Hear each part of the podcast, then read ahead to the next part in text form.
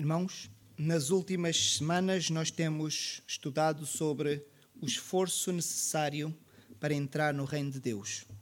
Fizemos questão de explicar que a salvação é gratuita e sobre isso nós não temos dúvidas, a Bíblia assim o diz, a Bíblia é clara no seu ensino, mas também a Bíblia é clara ao dizer que a salvação ela exige esforço, esforço da nossa parte, não tem a ver com aquela ideia de obras, mas tem a ver com a maneira como nós vivemos, porque entendemos nós que aquela pessoa que tem o Senhor Jesus Cristo a viver em si, tem o seu Espírito Santo dentro, ela no seu viver sente um compromisso com Deus e por isso então esforça-se para, para, para viver de acordo com os mandamentos divinos e por isso então a sua vida acaba por ser uma vida difícil. Porquê? Porque tudo à sua volta pede-lhe para fazer uma coisa diferente daquilo que a Bíblia diz. A sua própria natureza impele a fazer algo diferente. Então nós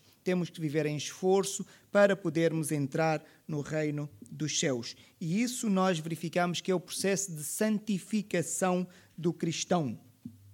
Hoje nós vamos continuar ainda a estudar sobre esta ideia, mas vê-lo numa perspectiva um pouco diferente. Porquê? Porque nós, para sermos santos, nós devemos viver de acordo com o que a Bíblia diz, em conflito. A palavra que às vezes aparece na Bíblia é a palavra combate. Tem a ver com guerra, tem a ver com luta, tem a ver com algum tipo de confronto com alguém ou com alguma coisa o que nos faz acreditar que então não existe sossego na vida cristã. E agora o irmão pensa, por que é que eu hei de estar a fazer esta afirmação? Porque a ideia que muitas vezes nós desenvolvemos é que o cristão é uma pessoa que deve ser tranquila, pacífica, viver o mais sossegadamente possível a sua vida. Pode parecer estranho, meus irmãos, mas não é isto que a Bíblia apresenta quando começa a descrever aquilo que deve ser o estilo de vida do cristão. A Bíblia, em parte nenhuma, apresenta-nos que o cristianismo deve ser vivido de forma pacífica, de forma tranquila. Então nós devemos viver em combate. E é sobre isso que nós vamos falar então esta manhã. Por causa deste combate, meus irmãos, nós não temos um texto bíblico que nós vamos seguir, mas existem várias passagens que eu vou mostrando aos irmãos. Por causa deste combate, o apóstolo Paulo, como nós tivemos a oportunidade de ler, ele diz a Timóteo: combate o bom combate da fé. Toma posse da vida eterna pela qual também foste chamado e de que fizeste a boa confissão perante muitas testemunhas. E é interessante nós encontrarmos no mesmo versículo, se por um lado encontramos aqui vida eterna, mas no mesmo versículo que contém uma ideia, encontramos também combate. O que significa que então o combate está associado a qualquer coisa relacionada com a vida eterna. E o que é que nós queremos? Nós queremos alcançar a vida eterna. Então, para alcançarmos a vida eterna, precisamos de combater aquilo que Paulo designa aqui de o bom combate. E quando ele fala de si próprio, isto é o que ele está a dizer a Timóteo, que Timóteo deve combater o bom combate. E quando ele fala de si próprio, ele utiliza exatamente a mesma terminologia. Quando nós encontramos em 2 Timóteo 4:7 que diz assim: "Combati", ele aqui já está a dizer eu combati, aquele combate que eu estou a dizer para tu combateres, combati o bom combate, completei a carreira, guardei a fé. Ele está próximo do final da sua vida. Então ele está a dizer: Eu vivi em combate. Eu não vivi de forma tranquila. Eu vivi sempre em conflito. E então nós devemos perceber que estas passagens deixam claro que a vida cristã é uma vida combate, tal como o apóstolo Paulo diz a Timóteo e ele diz também de si próprio. Vamos hoje perceber a importância deste combate para a nossa santificação e para a vida eterna, meus irmãos. Mas se falamos em combate, se falamos em conflito, naturalmente tem que existir outra parte, pelo menos. Porque não existe conflito quando só existe uma parte. Tem que existir a nossa parte e tem que existir mais alguma coisa para que possa haver este combate que eu estou aqui a falar. Então é importante nós conhecermos quem são os adversários com os quais nós temos de combater. A Bíblia apresenta-nos três: apresenta-nos a carne, o mundo e o diabo. E vamos ver rapidamente cada um deles para nós percebermos do que é que se tratam e quais são os cuidados que nós devemos ter com a carne, com o mundo e com o diabo, que são os nossos verdadeiros adversários. Mas antes de avançarmos para esses adversários, importa fazer aqui uma pequena reflexão, que é o seguinte: principalmente na cultura evangélica, nós vamos tendo vários adversários. E os adversários, na maior parte dos casos, não são a carne, não são o mundo, não é a carne, não é o mundo e não é o diabo. Nós combatemos uns com os outros.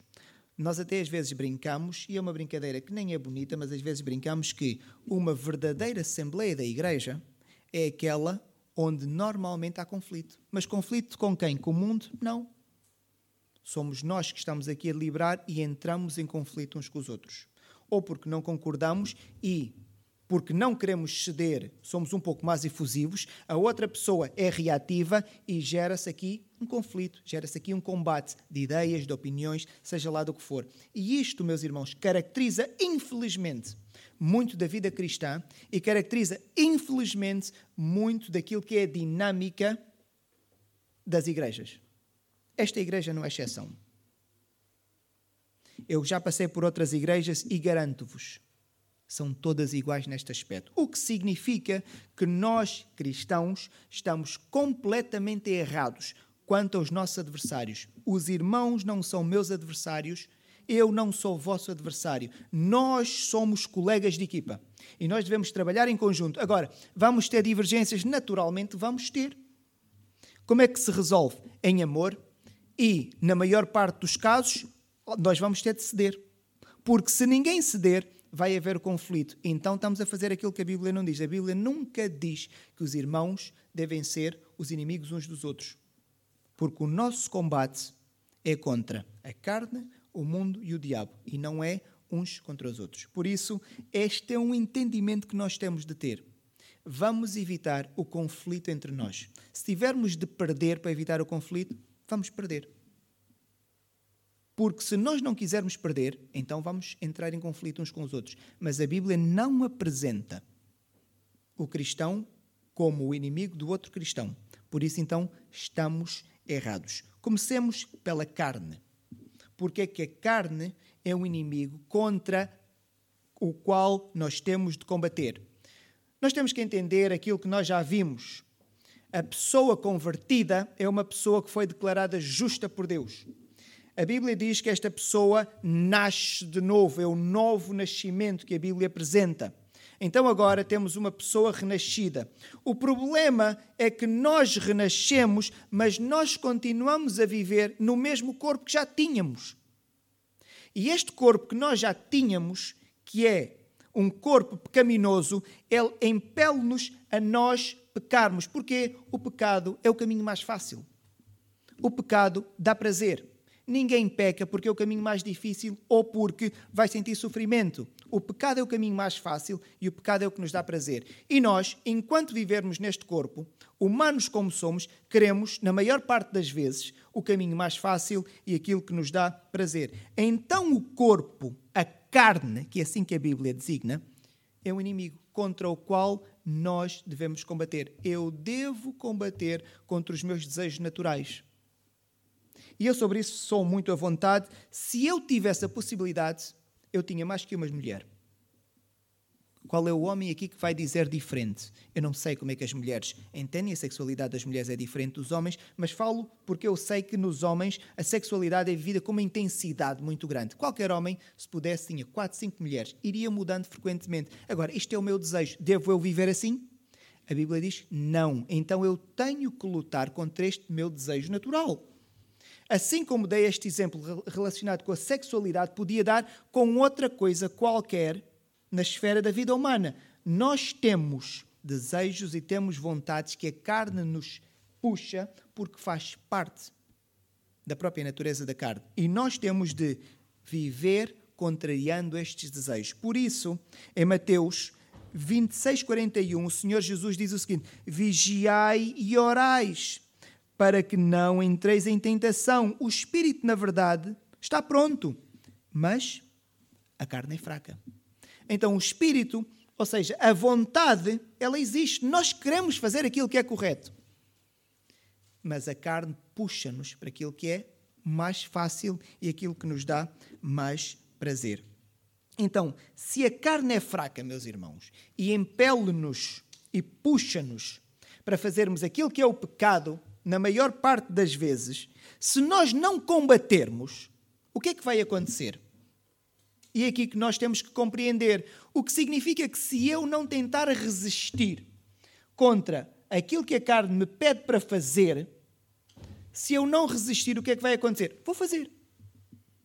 Daí a ideia do combate, daí a ideia do Senhor Jesus Cristo.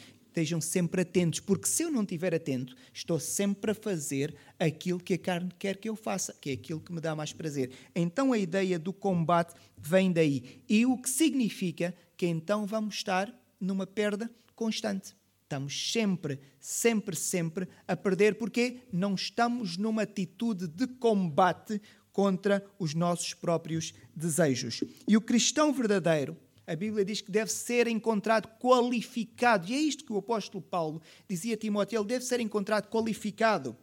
E a Bíblia apresenta-nos vários versículos e nós vamos ler alguns deles. 1 Coríntios 9, 27 diz assim: o apóstolo Paulo a dizer: Mas esmurro o meu corpo, e ele aqui refere-se a carne, os desejos mundanos, e o reduzo à escravidão, para que, tendo pregado a outros, não venha eu mesmo a ser desqualificado. Esta é uma passagem muito interessante na medida em que ele está a dizer: Eu privo-me, porque se não estou a dizer aos outros para fazerem uma coisa, mas eu não faço, eu sou desqualificado. Como é que eu posso pedir uma coisa dos irmãos e depois eu não a faço? Eu estou completamente desqualificado. E ele, para ser qualificado, então ele diz: eu tenho que ensinar o que é correto e tenho que fazer o que é correto. Por isso, para fazer o que é correto, porque a carne puxa para fazer o que não é correto, ele diz: Mas esmurro o meu corpo e o reduzo à escravidão. O mesmo apóstolo Paulo ainda escreve em Romanos, no capítulo 7, versículos 22 e 23, porque no tocante ao homem interior tenho prazer na lei de Deus. Ele está a dizer, eu sinto prazer na lei de Deus. E todos nós gostamos da lei de Deus. Por isso é que nós estamos aqui, para aprendermos a lei de Deus. Mas vejo nos meus membros outra lei. O que ele está a dizer é que ele percebe que há um conflito. Porque ele sabe aquilo que ele quer, ele sabe aquilo que é certo, mas ele também sente desejos para fazer outra coisa que ele sabe que não são as coisas corretas. Outra lei que, guerreando contra a lei da minha mente, aquilo que ele sabe que é correto, me faz prisioneiro da lei do pecado que está nos meus membros. Refere-se a este corpo, refere-se àquilo que nós estamos a designar de carne. O apóstolo Paulo reconhece que existe um conflito entre aquilo que ele sabe que deve fazer e ele quer fazer. Mas a carne puxa-lhe os momentos de fraqueza. Quantos de nós não temos? Isto faz parte da humanidade, infelizmente para nós. Então, o apóstolo Paulo tem que viver em conflito. Gálatas 5:24 diz: "E os que são de Cristo crucificaram o quê? A carne, com as suas paixões e concupiscências dos seus desejos." Porque a carne tem desejos muito fortes. Mas as pessoas que são de Cristo têm que crucificar. A ideia é têm de matar estes desejos. Como é que eu posso fazer isso? Estando atento, estando vigilante. Daí o Senhor Jesus diz, dizer, vigiai e orai, porque senão não vai haver maneira de resistirem. Quando o ataque vier, quando o desejo vier, quando a vontade de querer fazer alguma coisa que a nossa carne nos vai impulsionar a fazer, nós não vamos nos conseguir controlar. E nós vamos perder. E nós vamos perder. E para terminar, Colossenses 3,5 diz: Fazei, pois, morrer a vossa natureza terrena. E o apóstolo Paulo começa a fazer aqui uh, uma lista: diz prostituição, impureza, paixão lascívia, desejo maligno e avareza, que é idolatria. Não são coisas só de índole sexual, tem a ver com qualquer coisa contrária à lei de Deus que a nossa carne nos impulsiona a fazer. Porquê? Prazeroso e porque é mais fácil. Então, nós, porque ainda estamos nesta dimensão e ainda estamos neste corpo, A vida cristã deve ser vivida em combate, em que eu devo resistir aquilo que a carne me pede para eu fazer. E isto é que o apóstolo Paulo deixa aqui bem claro nestes versículos, e o Senhor Jesus Cristo também diz: vigiem e orem. O espírito pode estar pronto, a carne é fraca. Atenção. E se eu não vigiar e orar, o que é que vai acontecer? Sempre vou perder o combate. Agora, imaginem que eu sempre vou perdendo o combate. Tudo bem, eu vou perdendo o combate porque de facto a carne tem muita força sobre mim. Mas então o sacrifício do Senhor Jesus Cristo não é capaz de me dar força para resistir? Esta é a pergunta que nós devemos fazer. Porque se não é capaz de me dar força para resistir, alguma coisa não está bem com aquele sacrifício. É um sacrifício incompetente. Mas nós sabemos que não é um sacrifício incompetente. Ele é competente o suficiente para nos capacitar. O que significa que se nós vivemos uma vida em pecado recorrente, se calhar devemos avaliar a nossa espiritualidade, porque não é normal. A vida cristã não pode ser caracterizada pelo pecado recorrente. O crente peca, o crente não é caracterizado pelo pecado. E é esta a ideia que nós passamos aqui várias vezes. O outro inimigo do crente, meus irmãos, é o mundo. O mundo é a sociedade e o sistema de valores que a sociedade tem. E nós aparentemente achamos que o mundo é inofensivo, o mundo é neutro, mas não é isso que a Bíblia nos diz. E nós, com uma análise um bocadinho mais atenta, percebemos rapidamente que o mundo não é inofensivo.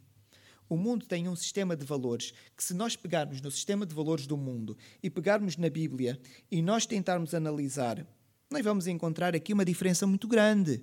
Não é que não hajam coisas em comum, há, mas naquilo que determina a maior parte do nosso procedimento, não há muito em comum. Muito pelo contrário. O mundo impele-nos a quê? Há uma coisa, uma ideia generalizada que não existia 50 anos atrás, que é a ideia da autoestima, o amor próprio. Temos cantores e cantoras que cantam exaltando a ideia do amor próprio. Isto não é bíblico. A Bíblia nunca diz que nós nos devemos amar a nós próprios mais do que a outra coisa qualquer. Não é um ensino bíblico. A Bíblia nunca fala em conceitos de autoestima. Isto não existe na Bíblia. E é surpreendente que isto já entrou no mundo cristão e até há cristãos que acham que isto é uma coisa normal. Não é normal. A Bíblia sempre obriga-me a mim a amar os irmãos. É a única coisa que eu verdadeiramente vos devo é o amor. E aquilo que os irmãos me devem a mim. E eu devo amar-vos. Agora, quando a Bíblia diz ama-te como amas a ti mesmo, é faz pelos outros aquilo que tu queres fazer por ti. Que é para eu ser justo com os irmãos. Mas o mundo defende isso. Então o que é que acontece? Nasce o egoísmo a partir daí. Porquê? Já que eu amo muito, primeiro quero me satisfazer a mim. Mas a Bíblia não ensina isso. O Senhor Jesus Cristo não se amou a si mesmo. Porque ele, sendo Deus, ele esvaziou-se. Ele podia amar-se a si mesmo dizer: Eu, eu amo tanto, eu sou Deus. Eu sou Deus, eu vou continuar como estou. Se eu não me amar, quem me amará? até porque só existe um Deus. Mas ele não fez isso. Ele amou-nos tanto que abdicou da sua divindade para vir viver como um homem. E nós às vezes nem pensamos nisso. Ele veio viver como um simples homem. Passou fome. Foi espancado, sentiu dor física. Um Deus reduzir-se a nada para nos ensinar que Ele amou-nos a nós ele não se amou a si próprio. Ele não se amou a si próprio. Então, esta ideia é errada. O que é que o mundo ensina? A liberdade sexual. A Bíblia não ensina isso. Aceitação de práticas como o aborto. A Bíblia não ensina isso. Então, quando nós vamos ver estes valores e muitos outros que o mundo tem, nós agora olhamos para a Bíblia e dizemos isto não bate certo. Então, o mundo é um adversário contra o qual nós temos de combater. Porquê? Porque se eu não combater, eu naturalmente então vou começando a aceitar estes valores e estou a viver de acordo com estes valores. Mas então a Bíblia diz que nós não nos devemos conformar com o mundo, com os valores do mundo, com aquilo que o mundo nos diz para fazer, com aquilo que o mundo nos ensina. Devemos estar alertas e compreender que o mundo é um adversário nosso. Não é o mundo como planeta, mas o mundo como sistema de valores. Por isso, meus irmãos, a Bíblia também tem palavras específicas sobre isso. Romanos 12, 2 diz: E não vos conformeis com este século, mas transformai-vos pela renovação da vossa mente, para que experimenteis qual seja a boa, agradável e perfeita vontade de Deus. Aqui a palavra do apóstolo Paulo é clara a dizer que nós não nos devemos conformar com o sistema de valores do mundo. O mundo diz que é normal certas coisas, nós devemos ver se é normal de acordo com a Bíblia. Se não for de acordo com a Bíblia, nós não devemos fazer. Então, nós devemos ser capazes de combater o mundo e dizer: Eu não vou fazer isso. Porque o meu compromisso não é com o mundo, o meu compromisso é com o Senhor Jesus Cristo, é com Deus. Então eu devo estar alerta. E o combate aqui é no sentido de eu não fazer aquilo que o mundo acha que é normal, aquilo que o mundo acha que eu devo fazer. Eu devo fazer aquilo que a Bíblia diz que eu devo fazer. Tiago 4,4: Infiéis, não compreendeis que a amizade do mundo é inimiga de Deus? Vocês gostarem dos valores que o mundo defende, estão a ser inimigos de Deus. E nós às vezes achamos que existe aqui a neutralidade. É possível eu até ir à igreja, dizer que sou um cristão convicto e assumido e até fazer tudo aquilo que a igreja pede para fazer, mas ao mesmo tempo eu ter um estilo de vida mundano. Não é possível, há uma inimizade aqui. Há uma inimizade aqui.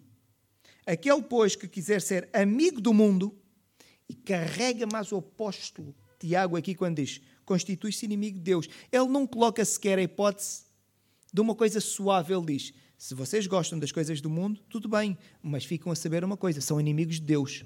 Qual é o inimigo de Deus que vai entrar no reino de Deus? Nenhum inimigo de Deus vai entrar no reino de Deus. Então é esta a ideia que nós devemos ter. Todo este ciclo de lições tem a ver com a entrada no reino de Deus. E este combate serve para quê? Para nós estarmos qualificados para entrarmos no reino de Deus. Então nós devemos perceber que o mundo e o seu sistema de valores são contrários ao sistema de valores de Deus. E agora nós temos de tomar uma opção. Porquê? Um é inimigo do outro. E eles não se vão reconciliar o que significa que é impossível nós queremos agradar aos dois. Não é possível. Estamos a criar inimizade com os dois. Não é possível. 1 João 2,15: Não ameis o mundo, nem as coisas que há no mundo. E João também é forte como Tiago, e ele conclui: Se alguém amar o mundo, o amor do Pai não está nele. E João, eu não sei quem, quem é mais forte, se é João, se é Tiago, porque João diz: se alguém amar o mundo, pode. Agora, fique claro: o amor de Deus não está lá, nesta pessoa. Se o amor de Deus não está nesta pessoa, esta pessoa vai entrar no reino de Deus? Sabemos a resposta: não, não vai. 1 João 5,4: Porque todo, todo o que é nascido de Deus vence o mundo. O que significa que nós somos cristãos porque vencemos o mundo. Se nós não formos capazes de vencermos o mundo, alguma coisa não está bem. Não somos verdadeiramente nascidos de Deus. E às vezes eu gosto de fazer esse exercício, porque a Bíblia tem estas palavras e nós devemos fazer este exercício de lógica. Logo, se, porque todo o que é nascido de Deus vence o mundo, quem não vence o mundo não é nascido de Deus pensa que é, mas não é. E nós já vimos que há a possibilidade das pessoas pensarem que são nascidas de Deus, mas não serem. Lembram-se que tudo isto começa quando o Senhor Jesus Cristo está a ensinar que há pessoas que, quando morrerem, vão bater na porta do céu e vão dizer: Quero entrar. E do outro lado, alguém abrir a porta, o Senhor dizer: Não, não vos conhece. E a pessoa dizer: Não conhece, então, mas nós, eu ouvia-te ensinar lá na minha rua, comíamos juntos, tínhamos intimidade. E Deus dizer: Não, não tínhamos. Tu é que achas que tínhamos, mas nós não tínhamos. E há pessoas que de facto vão achar que é possível não vencer o mundo e um dia chegar e bater na porta do céu e pedir para entrar. Mas a Bíblia é clara sobre isso. O terceiro inimigo, meus irmãos, é o diabo.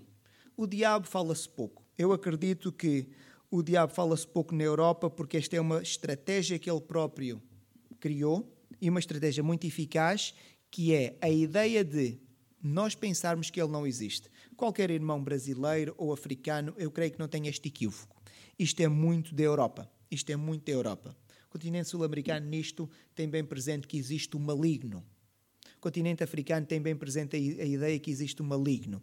Nós na Europa, nós não acreditamos nisso. Naturalmente, se não acreditamos no diabo, vamos também dizer que não acreditamos em Deus. E é assim que as pessoas acabam por viver, porque não existe uma força tão poderosa por aí que nos vai assustar. Mas a verdade é que a Bíblia não nos apresenta as coisas desta forma. A Bíblia diz que ela existe, ela é real e ele só tem um objetivo. E ele só tem um objetivo. O diabo é o arqui-inimigo de Deus é um anjo que se rebelou contra Deus porque ele ficou tão orgulhoso que quis ocupar o lugar de Deus e ele foi expulso no céu e foi condenado ao inferno. Ele já sabe qual é o seu destino uma série de outros anjos que o seguiram. E houve uma batalha nos céus, como a Bíblia nos apresenta, e eles foram expulsos do céu. São os chamados anjos caídos que a Bíblia nos apresenta, que nós designamos de demónios. Estamos a falar de seres angelicais com muito poder, mas seres completamente pervertidos. E que eles já sabem qual é o seu fim. Porquê? O Senhor Jesus Cristo não morreu para anjos. Não há salvação para anjos, não há redenção de anjos. Nós às vezes esquecemos da importância que nós temos para Deus. O próprio Deus morreu por nós, mas não morreu pelos anjos. O que significa que um anjo caído, caído está. E ele já sabe. E nas, nos Evangelhos, nas várias passagens em que nós encontramos o Senhor Jesus Cristo, em algumas delas a falar com alguns demónios, nós encontramos bem a ideia que eles sabem a escatologia. A escatologia, o que é que vai acontecer no futuro? A determinada altura, o Senhor Jesus Cristo está a expulsar um demónio e o demónio diz: Ainda não é esta a hora que tu me vais aprisionar. Porque o demónio ficou confuso quando ele vê o Senhor Jesus Cristo. O Senhor Jesus só, só o expulsa de um homem e eles depois acabam por ir para outro sítio. Porque ele sabe que há de haver um momento em que ele vai ser aprisionado. E então o que é que os anjos demoníacos, o que é que o diabo vai fazer? Atacar Deus? Não pode. É inútil vai atacar quem? Os filhos de Deus. Isto é a mesma coisa, meus irmãos. Nós homens pensamos desta maneira. Eu sou muito poderoso e alguém quer me prejudicar, mas eu sou mais forte que a pessoa que me quer prejudicar. Então a pessoa não vai atacar a mim. Ataca quem? Aqueles a quem eu amo. Vai atacar a minha esposa, vai atacar os meus filhos. E o diabo segue a mesma lógica. Então ele não ataca Deus porque ele não pode. Então ele vai atacar quem? Os filhos de Deus. E ele ataca os filhos de Deus, fazendo com que os filhos de Deus não façam as coisas que Deus quer. O diabo não anda a aparecer para nos provocar aqui grandes sustos, porque o diabo é um anjo de luz, ele é um enganador. Ele, se um enganador, ele faz as coisas de forma subtil, de maneira que nós nem nos apercebemos que ele está presente. Mas ele quer fazer as coisas de maneira que nós façamos aquilo que é contrário ao mandamento de Deus. Então a Bíblia apresenta-nos o diabo como um anjo de luz, alguém hábil na arte do engano. E nós devemos estar atentos, porque se não estivermos atentos, o que é que vai acontecer? Vamos ser enganados. E vamos achar que estamos a fazer o que é certo. E vamos achar que estamos a fazer o que é certo. Vejam como é que Eva foi enganada. O diabo não apareceu lá e assustou Eva não apareceu como um fantasma e deu dois gritos e assustou Eva. Não, e nem disse a Eva: aquela fruta, vai provar, é boa. Olha, é amarga, mas vai lá e experimenta. Não disse isso. Ele deu a volta. De uma forma tão subtil que Eva pensou: se calhar faz sentido o que ele diz. Ao ponto de Eva achar que aquilo que ele disse era mais agradável do que aquilo que Deus tinha dito. É o que nos acontece exatamente a nós. Quando o diabo fala, convence-nos a acreditar que aquilo é melhor do que aquilo que Deus disse. E nós então caímos. E devemos então estar alerta porque é mais o inimigo que nós temos. A Bíblia diz-nos o seguinte, Efésios 6, 10 e 11. quanto ao mais sede fortalecidos no Senhor e na força do seu poder. Fortaleçam-se. Mas fortalecer para quê? E depois o apóstolo acaba por explicar: revestivos de toda a armadura de Deus. E continua a falar aqui de armamento, parece estar a falar de soldados, mas para quê?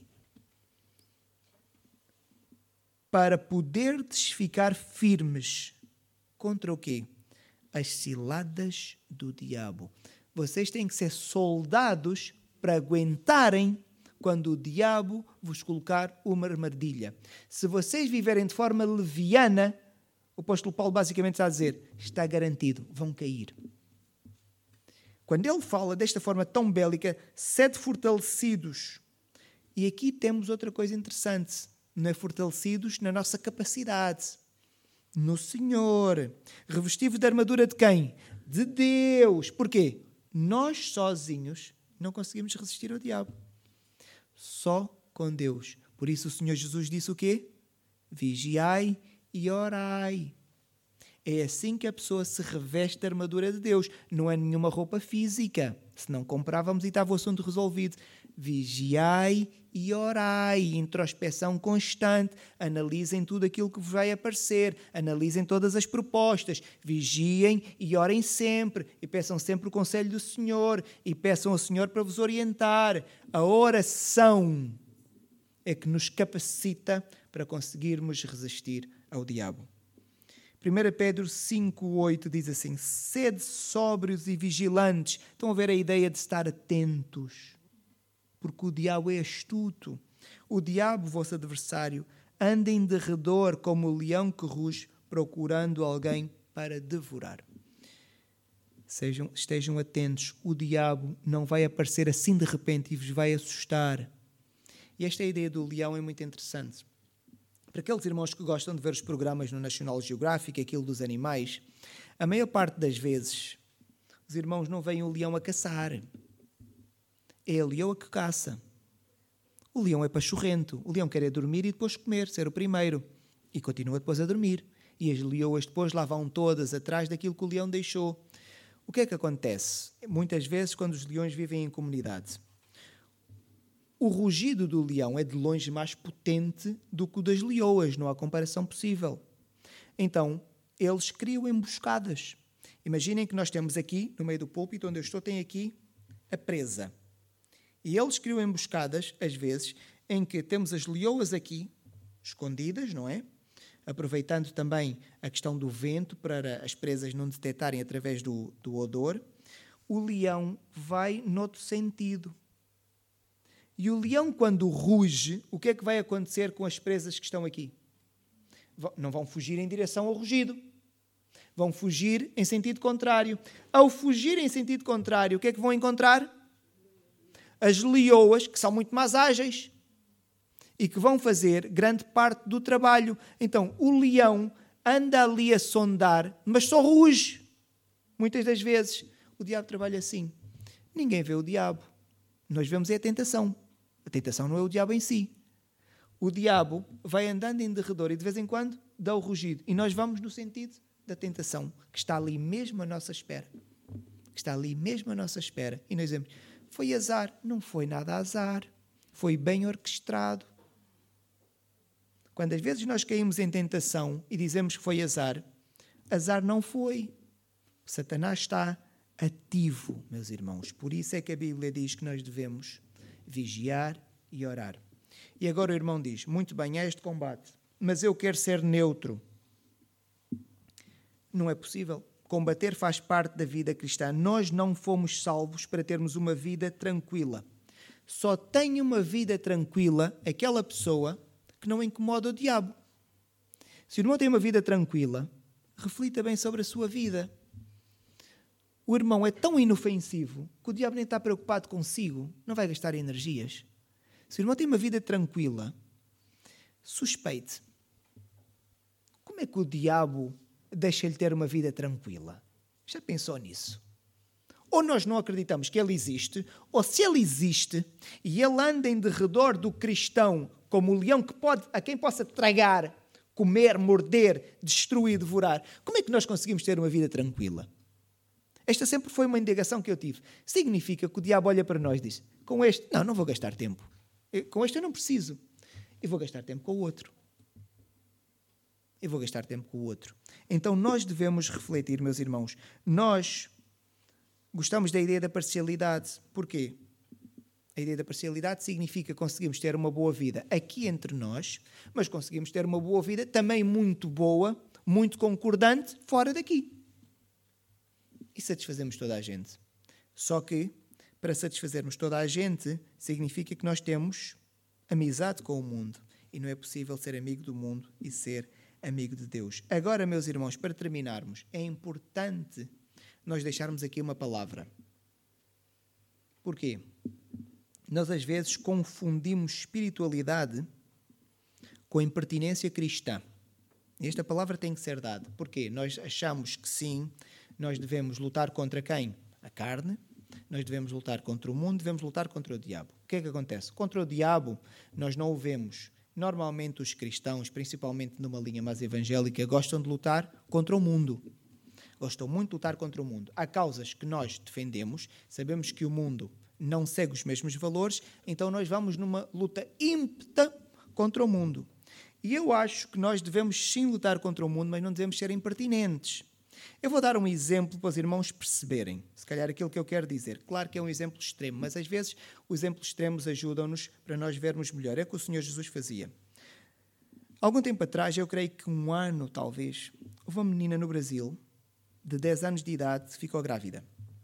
Ela foi violada por um dos seus familiares, já não sei exatamente se foi o tio ou se foi um pai, e a menina ficou grávida. Então, com o aconselhamento da mãe, a menina decidiu abortar. O que é que acontece? Os crentes evangélicos anti-aborto juntaram-se todos e fizeram um bullying social como poucas vezes se viu neste mundo contra uma menina de 10 anos porque ela ia abortar. E no dia que a menina ia para a clínica para fazer o aborto com a sua mãe, lá estavam os crentes evangélicos na porta da clínica a lançar palavras de ofensa contra o médico, contra a clínica, contra a mãe e contra a menina.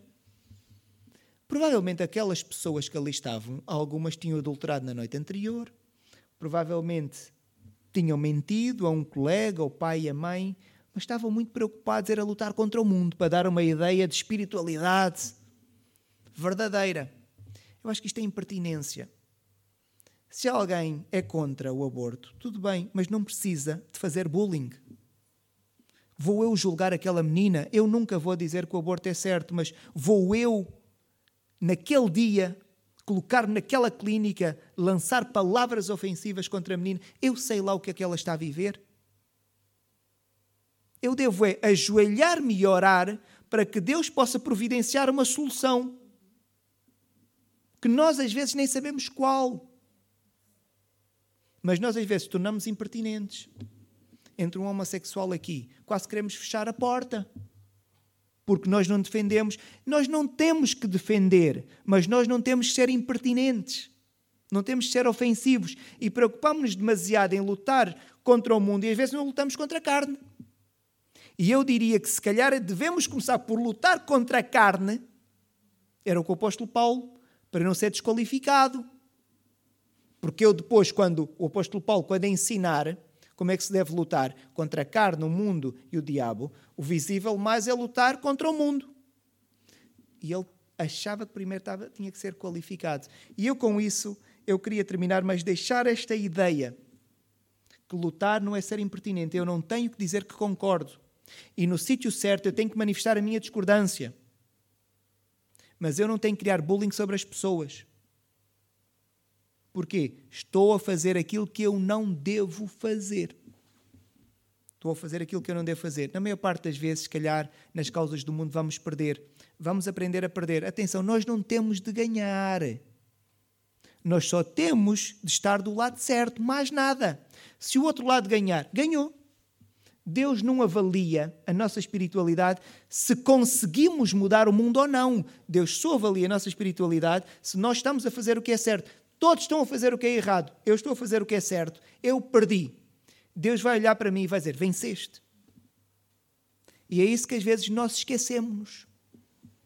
e defendemos causas de uma maneira que não é a maneira que se calhar mais correta que nós devemos defender. É importante também deixar esta palavra aqui por causa dos excessos e dos exageros. Resumindo, meus irmãos, o combate caracteriza a vida cristã. Não existe vida cristã sem combate. Por isso, se o irmão tiver a ter uma vida tranquila, reconsidere, faça uma reflexão séria sobre a sua vida. O cristão foi convidado para viver uma vida de combate porque ele tem três inimigos: a carne, o mundo e o diabo. Não é possível só lutar contra dois. Isto é impossível. Já perdeu. Ele tem que lutar contra os três. Quem não enfrenta um combate diário contra estes inimigos deve refletir na sua condição espiritual porque não faz sentido a Bíblia ter tantos alertas para vigiar e nós dizermos que vivemos sem vigiar é possível. Então, e os alertas da Bíblia são para quem? Os alertas da Bíblia são precisamente para nós, para nós podermos vigiar.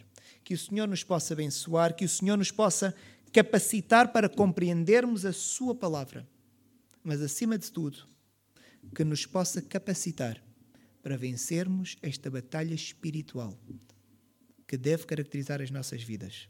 Vivemos num mundo mau, num mundo em que o diabo é o príncipe. Mas nós não somos deste reino. É normal que nós aqui vamos enfrentar dificuldades, porque o príncipe deste mundo acham que vai tratar bem os habitantes do outro mundo, sendo um príncipe mau. Isto é impossível. Nós sempre vamos enfrentar dificuldades que o Senhor nos possa capacitar para sabermos enfrentar essas dificuldades e estarmos firmes na Sua palavra. Que o Senhor possa abençoar a Sua palavra e cada um de nós. Amém. Senhor nosso Deus, graças te damos pelo estudo da Tua palavra. Obrigado, Deus, porque podemos perceber que o combate faz parte da vida cristã e que tu nos chamas, Senhor, para esta vida, que não é fácil.